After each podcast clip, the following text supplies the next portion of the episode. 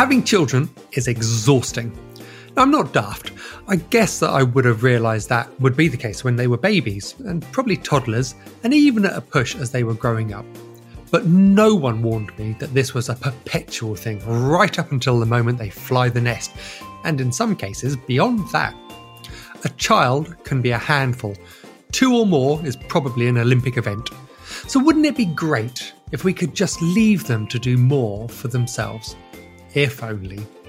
Hello and welcome to the Study Sessions podcast. I'm Nathan, founder of The Study Buddy and your host. In this, our third season of the podcast, we're chatting with parents, students and teachers to hear how things are going. Specifically, of course, we're interested in the highs and lows, the trials and tribulations in the run-up to exams in 2022. We'll be covering everything from trouble getting going to burning the candle at both ends, from students who are overzealous and anxious to those who are underperforming yet nonchalant. Through these shared real-world experiences, I hope that you'll take comfort that you're not alone. And perhaps more importantly, I hope that you'll take away some insights and advice that can help you to support your own team so that they'll not just survive the exams, but thrive in the preparation. So, if you're a parent, a carer or a teacher, be sure to subscribe. This week, I'm absolutely delighted to be joined by Julia. Julia is a mum to 6 children. Yes, you absolutely heard that right, 6. And what a wealth of experience that is to share. Currently, Julia's child number 5 is taking his GCSEs. Julia, it's fantastic to have you on the podcast. Thank you for finding the time. I promise that I'm not going to dwell. Well, at least I am. I promise I'm going to try hard not to dwell. 6 children. I mean, I've got 2, and I find that exhausting enough. So how on earth do you cope? I think you learn to live with the exhaustion, actually. That's all I can put it down to. When they were little, it was a physical exhaustion from running around after them all the time. And as they've got older, it's the kind of the mental load, I think, takes over a little bit more. But yeah, you just get used to it. I genuinely can't imagine, because we used to have this thing, myself and my wife, we think, well, at least with 2, if they run off in different directions, you can chase after them. Does it come a point where you've just got to pick your favourite? You have to pick paths of least resistance, I think, depending on the day. I remember when they were all younger and I was like doing tea and stuff, and occasionally one of them would just start like giggling or something like that, and then they would all just pile on, and I felt just incredibly outnumbered, because obviously there was nothing I could do. There was kind of me against the crowd. But these days it doesn't feel so much like the sort of me against the pack. But whenever there are issues, path of least resistance. I think pack does sound like the right word. We definitely would have stopped having milk delivered by this point easily. And let's talk also about the spread of ranges, because they're not young, are they? So you've got some who are who've been to exams and whatnot. Yeah, that's right. So my oldest is 24, so she's done all the exams, done the uni, out the other side. Saw her career sort of trashed when the pandemic hit, because she was just building her career in stage management, but she's built it back up again. So she's off on a tour at the minute. And my youngest is 12, so has got all those delights ahead of him. Last year we had one doing A-levels, and this year I've got one doing GCSEs. So yeah, all fun and games. So last year must have been quite tough then, because they would have had they'd have set their exams for GCSEs, but then of course the A-level exams wouldn't have taken place. So how did they find that experience? It was pretty hideous. It was stressful for her, because the government was saying it's all going to be teacher assessment, teacher assessment, teacher assessment. And then very few weeks before the A-level part was actually going to take place, they explained what teacher assessment meant. And teacher assessment actually meant that they had to have sufficient work that they could be confident was carried out by the student. So it actually meant taking assessments in school. And my girls' school decided to run those assessments just as they would run normal A-level exams. So they were in the hall, they had an external invigilator, they didn't have any number of papers decreased from the papers they would normally sit. And I talked to mums afterwards who had children in different schools, and their schools approached it very differently. So there was a level of inequality going on, shall I say. Yeah. And I've read a lot of newspaper reports afterwards about what some schools did and some schools didn't regarding those A-levels. But at the time, it was hugely stressful. And my daughter said that when they did an assembly about what was actually going to happen, because there were so few weeks to go before the exams, like the sixth formers that were affected almost mobbed the head teacher and the deputy head because they presumed that they weren't actually going to be doing any tests, and all of a sudden they were actually doing them after all. Mm. It's, as you say, sort of that inconsistency doesn't help either, does it? But being in that position where I think many people had assumed, well, it will be less stressful for the students because they won't have an end of year exam. But in actual fact, what we heard from you and also from other students is that actually just felt like every week was a new level of stress because there might be something new that was likely to be assessed. Yeah, and they did have end of year exams after all. Mm. If you talk to the general public, I would think, who maybe didn't have children going through it, they would believe it was all based on teacher assessment, and actually it wasn't. It was based on exams. Yeah. Well, teacher assessment, there had to be evidence, yes, just in absolutely. Case. And I think, and you could see why the exam boards would want that, or the government or Ofqual would want that, to try to get some semblance of order amongst the teachers. But I think I'd sooner try to herd cats. It just seemed like a real impossible task. Absolutely. And for the teachers too. You know, I felt awful for them suddenly being dumped into this position of knowing their students really well, knowing what grades some of their students had to get in order to get the offers they'd had from unis and colleges, and actually be in a position of assessing them. That's horrible, isn't it? Yeah, absolutely. I mean, they've got that relationship as well. Certainly in sixth forms, it tends to be smaller. So actually knowing the face and sort of knowing what weight and what impact your decision will have on their future must be tough, definitely. Yeah, absolutely. And so how was your daughter doing sitting her A-level years in terms of her preparation? Was she the kind of student who would carry on preparing, carry on revising and studying? Or was she more the kind of student who thinks, hurrah, I've just got a really long summer holiday? She was preparing all the time because they were doing it in class. They were still doing classes right up till the time that they did the tests anyway. So the school hadn't sort of let them off the hook at all. Mm. So, yeah, she was working hard, which is good news, as it turns out, because if she had just decided it was a long summer holiday and she didn't have to do anything, then it would have been even more of a nightmare than it already was. Yeah, absolutely. I think a number of people sort of became unstuck at that point, as you say, with tests. And they weren't necessarily sprung on the students by the school, but certainly, as you say, students, I think, had got to that sort of level of expectation that this was being done in their interests. And so actually the pressure of a mock or other kind of timed assessment just wouldn't be there for them. Yeah, and I think the timing was really difficult as well, certainly for my daughter, when we went into that lockdown that started in the January of last year. Her school hadn't by then run mocks, so she hadn't had any timed assessment really of anything that was A-level standard. And I'm sure that a lot of other schools had that same problem. Some will have run them before Christmas and been a little bit lucky, but those that didn't, you know, then the students really did have to try and up their game without necessarily that support that they normally have.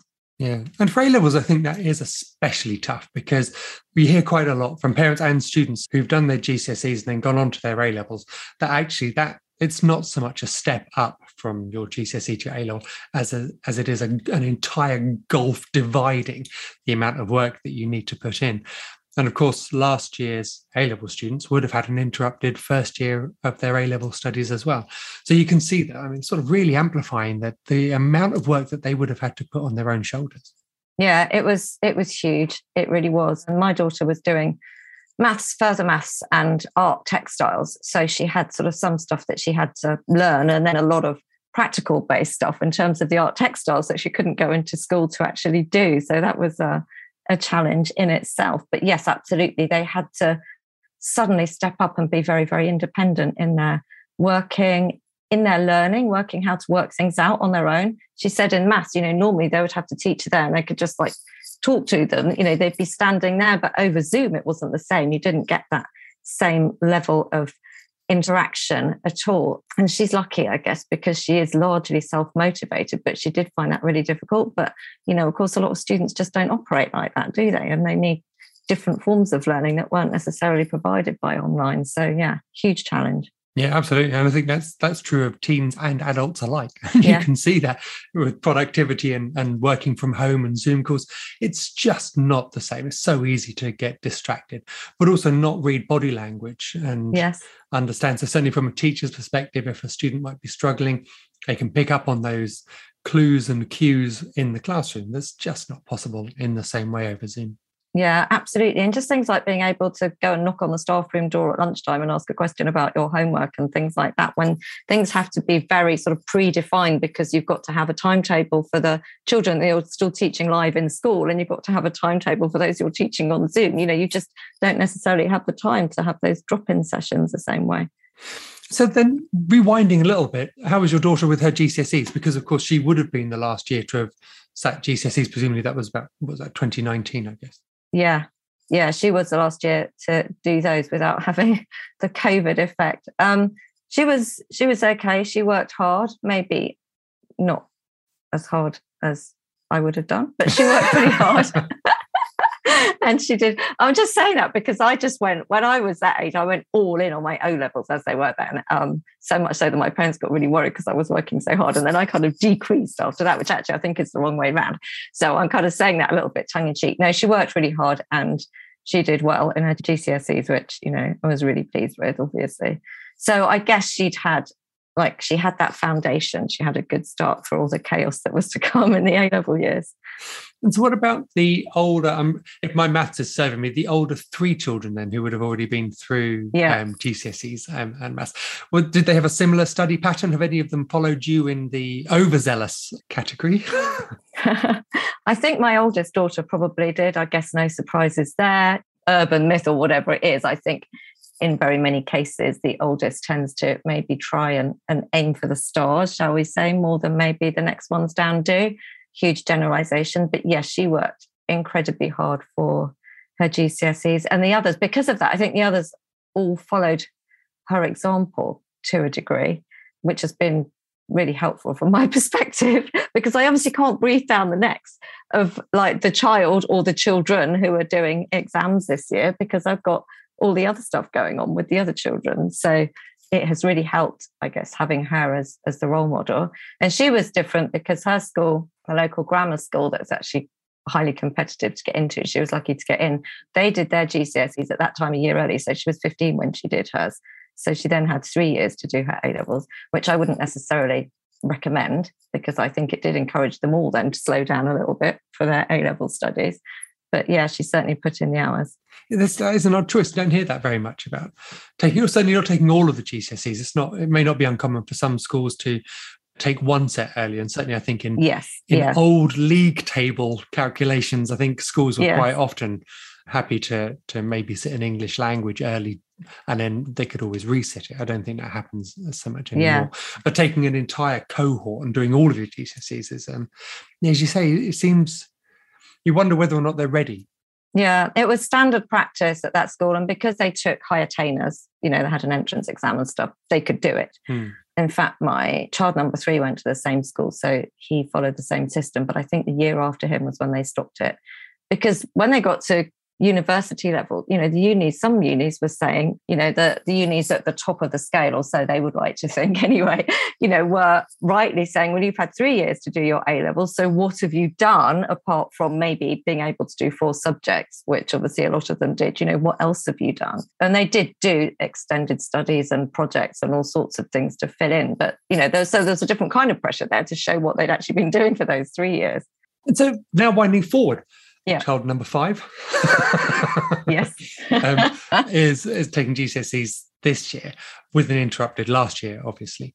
What's their work ethic like? Do they sort of follow a similar pattern? Are they keen, enthusiastic? Or have they struggled a little bit more given last year? Yeah, it's a boy this time, and he seems to be keen and enthusiastic when he wants to be.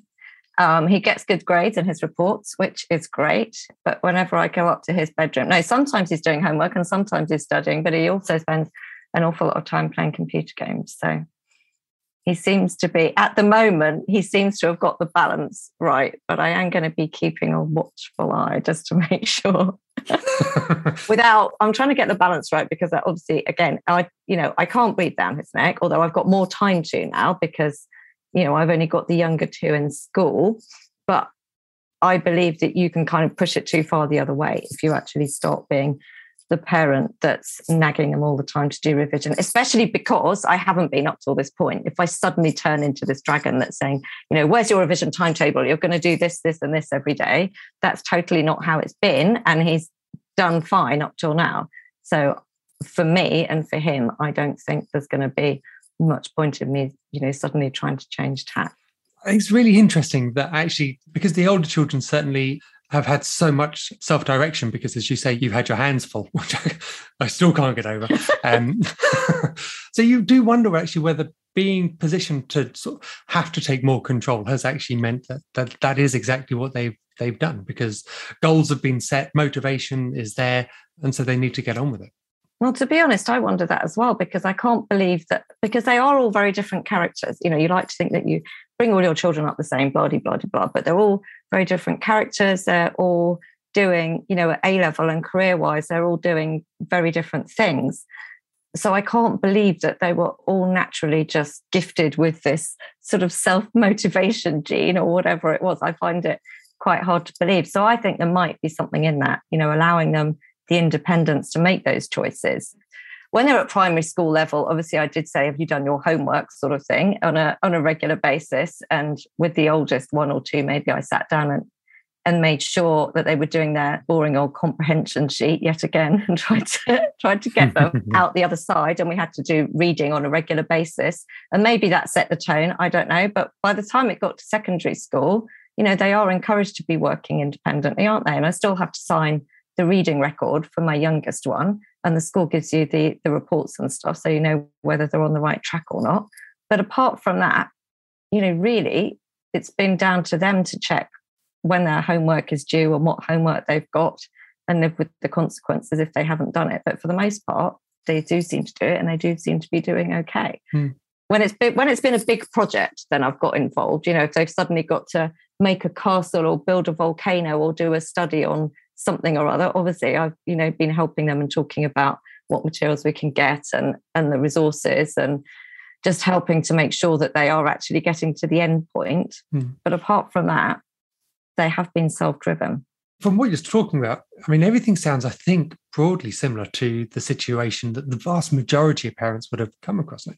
We helped, we made sure they did the homework, we read to them.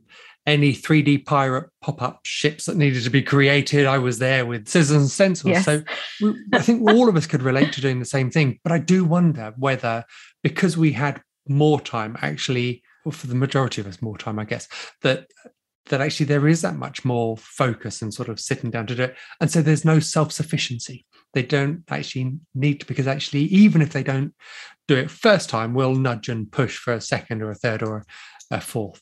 Yeah, no, I haven't done that. I haven't done that with any of them. And similarly, I haven't bribed them with money for whatever grades they get either, which I know happens in some of their friends' households, and they tell me about it very strongly with hints. Mm. But, you know, it's not going to happen. No. Yeah, maybe there is that self-sufficiency. And to be honest, you know, the two that have gone through uni and the one that's at uni now, you know, it's probably given them a good grounding, because they're all doing pretty well in their studies, or have done well in their studies at uni as well. So maybe there is something in it. Well, it wouldn't seem fair to suggest, though, that you've sort of taken a complete back seat in what's happening with them, because you mentioned that your son going through the GCSEs now, he's not doing, I got the feeling he wasn't necessarily doing as much as maybe you would like him to do, or maybe thinks that he ought to do. And you're grappling with how much you should interfere or not. Yeah, and we actually had a live, it wasn't a parents' evening, but a live evening where they were going in to talk about which A-level subjects they might want to do. So I got to speak to some of his teachers then. And honestly, they're so bowled away by the amount of work that he's been doing. Most of them, there is one subject that is an exception, but most of them are that, you know, it makes me think, well, what actually am I worrying about? He's guided his own learning through the obstacles of lockdown, and he's still kept at it, and his grades that he's getting now show that. So why wouldn't I then trust him to carry on doing the same through his GCSEs? It just seems mad, doesn't it, that I wouldn't. Yeah, absolutely. Why would you interrupt a winning formula? Exactly. And as his geography teacher basically said to me, you know, if it ain't broke, don't fix it. because he said he was gonna give all these sort of revision guides and guidelines to him, but he said he's obviously doing well as he is, so why would we try and sort of distract him with a new way of working, which ultimately is what it would end up being. Maybe I'm just a little jealous that he can sit there and play his video games and have a great time and still get these great grades. Whereas when I did my O levels, I felt like unless I spent all that time working, I just wasn't going to get there. That's probably what it is. I'm with you. I think it's fair to say I'm more than a little jealous. And how much of this though is complacency? Because obviously I don't know your son. So is it that he's just coasting, that there's memory and he's doing right? Is he actually driven to do well? Does he have an ambition beyond school? Yeah, he wants to do well. He, like his older brother, is in his third year doing computer science at uni at the minute. And my lad, who's about to do GCSEs, definitely wants to follow suit. So he's got, and the courses need pretty good grades at A-levels. So he knows he's got to knuckle down and get those grades if he wants to get there. So he's certainly driven in that subject and related subjects. And all the other subjects, apart from one, where he says he's just bored out of his mind. So he doesn't try as hard, then he's doing really well with. Obviously, we're not going to mention the school or the teachers, but I need to know what the subject is. Okay. It's English language. Okay. How does he get on with English literature? He's all right. I mean, he's not going to set the world alight. He's all right.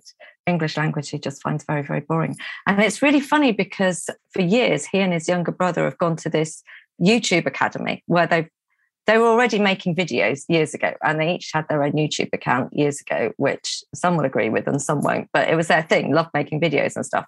So they went to this YouTube academy and they were going, I think they've been for about 4 years by the time he decided to stop going in September last year. But I said to him, English language, it's so powerful. Like you would use it when you were, storyboarding for videos and things like that, and actually telling your stories on video. And if you can't tell a good story written down, then how are you going to be able to tell a good story when you're on video? And I was trying to sort of put it in those terms, but it didn't work. No, it's incredible, isn't it? Because as you say, English language as a subject that's like, obviously is written because exams and they're all written, but the creation of the script, even if it's just in your head thinking through that this is where my YouTube video is going to start, here's the middle, here's the end, and tune in next week. I mean, this is all about communication and conveying ideas. Yeah. So you'd think that actually that would be the kind of thing that he'd really get excited about. Yeah, that's what I thought as well. And he's using English language in all his other subjects, obviously, to be able to write his history essays and his geography essays and everything else. And he's flying in those areas, but just looking at the language on its own, he just hasn't got the interest. So yeah, I will be nudging him a little bit there. So I'm really interested to find out what form that nudging might take. What are the kinds of things you're thinking you might be able to do to persuade him round to it? Well, the first thing we thought of was actually seeing if there were resources online, because obviously he loves being online, that were maybe more engaging than what was being done at school in terms of, the way he likes to work or the way that he likes to take information on board. So he's at the moment kind of researching what there is available online, paid or for free. So I think we're gonna take that tack and look at that. And so how did you go about getting to this point where he thought that what he needed to do was get online to find something that was more engaging? That was a bit of a discussion after his most recent set of mocks results. Okay. So there was a catalyst, there was a spur. His grade may not have been what he was after or what you were after for him? His grade wasn't up there with the other subjects that he was doing, so it was an anomaly. Okay. And so you've had a chat and then he's gone off to do the research. Yeah. So again, we come back to that self-sufficiency piece, that actually the temptation for those of us with fewer mouths to feed, I'm never getting over, would be, look, let me go and have a look and I'll see what I can find, and then we'll come back and I'll show you what I've got. But very firmly putting this decision back in his hands about, well, it's an anomaly. There's something you could do about it. Find out how to do about it. And how has he sort of embraced that opportunity? Yeah, he's good. He's good. He loves going and researching things online. Like he's built his own computer from components, so he had to go and research which components were going to work best together, and then it didn't work. And so he had to research, you know, why it wasn't working and sent some back and got some others in and stuff like that. You know, I mean, he's really good at finding stuff, finding solutions, sorting things out, as I guess you would expect from someone who's potentially going to go off and do computer science. So yeah, he's very happy doing that. He's very happy online. He's very happy doing things like working in, you know, he set up his own Discord server for his YouTube channel. He helps other people out with their Discord servers. He uses things like OBS software, which I had a look at about 4 years ago, being heavily guided by someone and kind of struggled with. And I mentioned it to him. He said, oh, yeah, I've been using that for live streaming and stuff. Oh, yeah, I've been using that. That's a doddle. It's kind of like, okay, right. So he's completely okay with it. So why not play to his strengths? And as you say, it's, I believe that if they go out and find a solution, then they're much more likely to stick with it, aren't they, than one that I say to him, well, look, I found this amazing resource. I've paid for it. Therefore, you've got to use it. I'm setting, I think, both of us up to fail if I do that. Yeah, absolutely. And so once he's found them, what's his stickability like? Is it something then he's likely to see through, or could this be flash in a pan because if he doesn't like it, he really doesn't like it? I think he'll see it through because he realises that he needs to get a set of results that enables him to carry on and do the subjects that he wants to do next year, which are all science-based.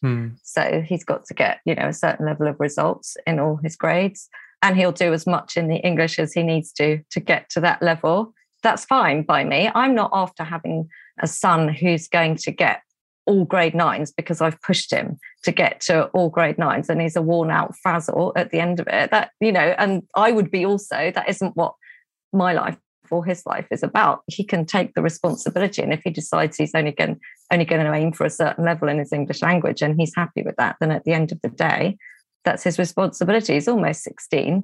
You know, he can think these things through. So does that make me sound like a really bad mother? No, not at all. I think you're I'm beginning to think maybe I could an effigy to you. I think because there is so much, I mean, that actually there are aspects in there, I think, that so many of us and the people listening will go, yeah, absolutely, that they are like that. And actually there's a cycle within us that we need to break in order to get our children to be more self-sufficient, to stand on their own 2 feet and, well, find their own way forward. But it's really difficult, I think, for some of us, myself included, to sort of cut those apron strings and let them sort of take responsibility for their own decisions. There comes a point when he must do. For me and my eldest, that was at his A-levels, when sort of said, right, okay, now GCSEs were all too much. Now it's up to you. Because there are any number of paths that you could have taken at this point between apprenticeships and T-levels and A-levels and college. If this is what you want, you need to work for it because I can't keep holding your hand forever. So that was that point for us. And I guess it's just that difference about where it comes in their life. Maybe if there'd been 300% more of them, that would have come a little earlier for us, I'm not sure. Yeah, but I also think the self-learning and stuff that they had to do at home has played a part for sure, because I was working at the same time as so many of us work. I couldn't be running up and downstairs to make sure that he was in his lessons all the time and he was doing what he should be doing. And then it turns out, transpired afterwards, that actually he had his Discord server set up during some of the lessons. And because one of his teachers said afterwards, oh, it's such a shame that they couldn't have that social sort of chit chat that they normally have in lessons when we're working online. I said, do you really think they didn't have it? I said, they're all chatting on Discord when they were all in your online lessons. Yeah. And this poor teacher hadn't had a clue. But yeah, so I think that has helped maybe kind of forge that independence and that trust even more. So thinking forward then to the exams as they come up in summer, how's he feeling about those? Is he anxious? Is he fairly carefree? I think I wouldn't say he's necessarily anxious, but he's not carefree either. He's probably in the middle. He was not happy to learn about the extra assessments they got to do in March. Oh, so your school have got presumably another round of mocks just in case? Well, all schools have been advised that they need to do more assessments. Exactly. So when the government announced at the end of last year that exams would definitely be taking place, but just in case, we'll have a plan B. And the advice was 3 rounds of assessment that they would have. And yeah, I think at that point, they were looking ideally that there would have been one in the end of the winter term, one or two this term, maybe one at the beginning of summer. Not sure how many schools have done that. I think that, again, to your point earlier about consistency, I think that varies in terms of what's actually able to be done, because of course these mock exams take up a huge amount of time and resource within schools, and typically teaching's not happened during that week or 2 weeks that these mocks are happening. Exactly. So he's not over amused at the March. No, I mean, his school has only recently come out and told them that this is going to happen. I think I got the feeling that they'd had another communication from up on high, laying out more details of it, because certainly talking to a couple of mum friends I got, you know, their children in the same position had only just been told about the assessments in their schools as well. So he did mocks at the beginning of this term. So after Christmas, he did his mocks, and now he's going to be sitting another set in March, which he wasn't that overjoyed by. But personally, you know, for him, I think it's probably quite good, because it's going to keep him sort of ticking over and keep that idea of revising, just a sort of steady drip going in his head. And, you know, personally, I don't think we're going to need them, but it's good to be planned and to have that to fall back on. Unlike last year with the A-levels, like anything that avoids that debacle happening again, basically, to my mind, is good. So, yeah, he's going to be gearing up for another set of mocks happening soon. And how does he, is there any rivalry even being, oh, rivalry is a bit strong, I'm sure, sort of friendly banter between the having to sit exams as he does this year and not sitting her A-levels as your daughter did last year? Does that come up at all? Well, she still did. They were A-levels to her. They were sat in the hall. They were externally invigilated. So to all intents and purposes, for her, physically, it was the same thing as having to do A-levels. So, yeah, no, not really. She's just supportive of him having to go through years of upheaval, just like she did.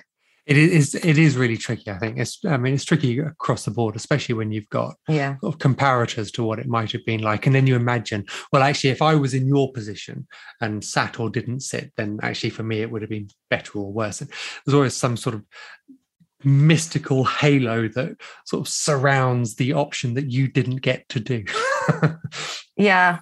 And the really annoying thing was, as I said, reading articles about what private schools had done to inflate results, for example, and how there weren't necessarily checks and measures put in place at the time. But that's a discussion for another time. Yeah, I think on that, like, from what we found, actually, that's wildly inflated news in the media, which seems increasingly more interested in the clickbait style headline than necessarily looking deep trends. And I think that's one of the really unfortunate things as well, isn't it? That you have this layer, I guess, that's put on them about whether or not the marking's easier or less easy, whether there's grade inflation. All of these kinds of things don't help. And if we actually genuinely are worried about the students and what it is that they're getting up to, then actually those aren't healthy conversations to be having.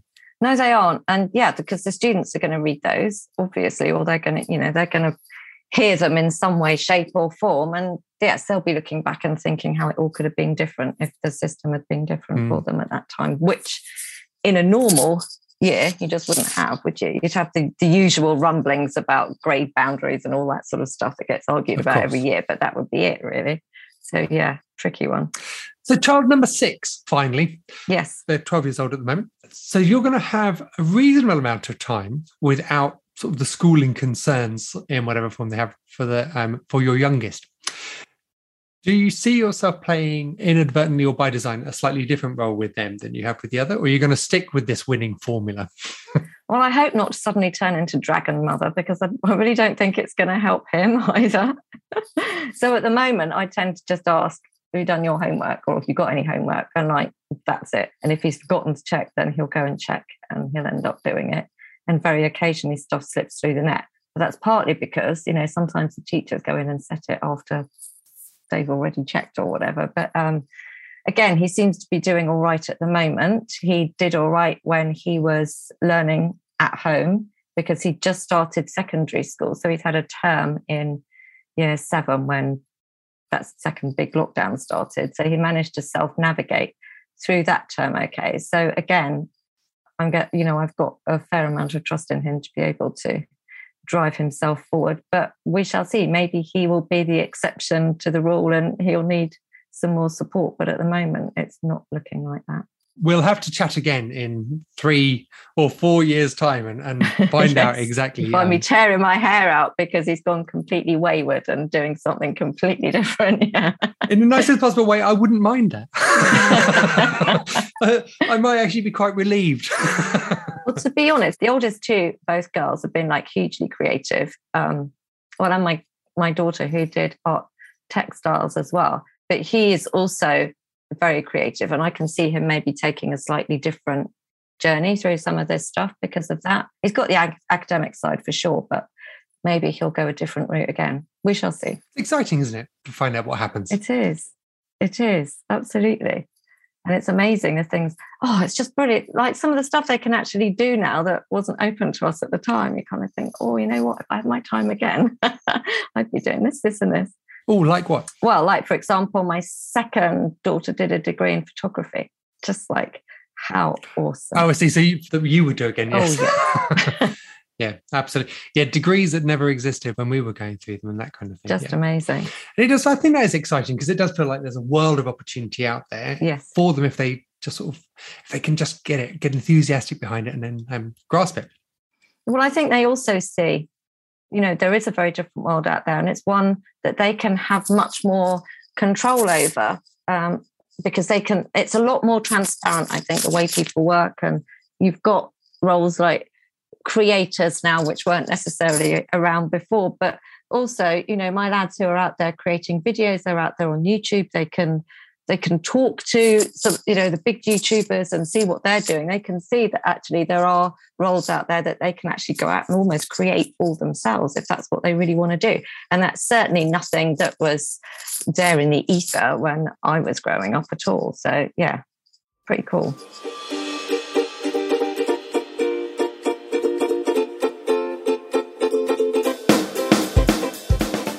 Well, that was amazing. Forget Iron Man or Wonder Woman. I think I might have found us a new superhero. I actually genuinely can't imagine what it would be like to raise 6 children. And if I'm really honest, and I do tend to be, I actually don't think I even want to imagine it. Don't you think it's really interesting how Julia became so concerned that she might sound like an awful parent, when in actual fact, I'm sure a serious number of us were wondering if we could bottle whatever it is that she's got. Her children are seemingly well-adjusted and hard-working, and there are 6 of them. I thought I had my work cut out, and there are only 2. But maybe that's the point. I mean, I thought it was a job that I had to do, rather than encouraging my kids to take more on for themselves. Now, I know that many of us will be thinking, if I left my little angel to their own devices, then they wouldn't get off their phone or PlayStation or similar, and that's definitely what I would have thought with my eldest. But I wonder if that's because actually I couldn't let go. I was regularly, if not constantly, on his case, pulling apart the myriad of excuses that he would throw in my way. I keep coming back to thinking about the level of autonomy and self-sufficiency that Julia's children show. It's not that they're imbued with magical powers. So is it then that Julia simply didn't have the time to chase and cajole in the way that we might if we have fewer homeworks that we have to worry about? This isn't sink or swim, because it's based on a very clear understanding of what needs to be done and why, and certainly that came across when Julia was talking.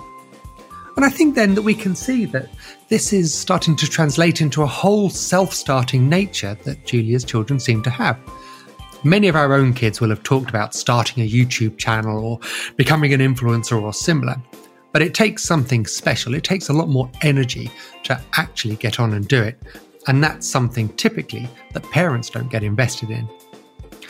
I used to think that having just 2 children would give them the benefit of me being able to focus all of my attention on them. But perhaps this isn't the blessing that I thought it was in the long run. What if I've actually started to create a dependency? Now, if that feels like something that might ring true for you too, I wonder just how prepared am I to start handing over the reins? Not sure just yet.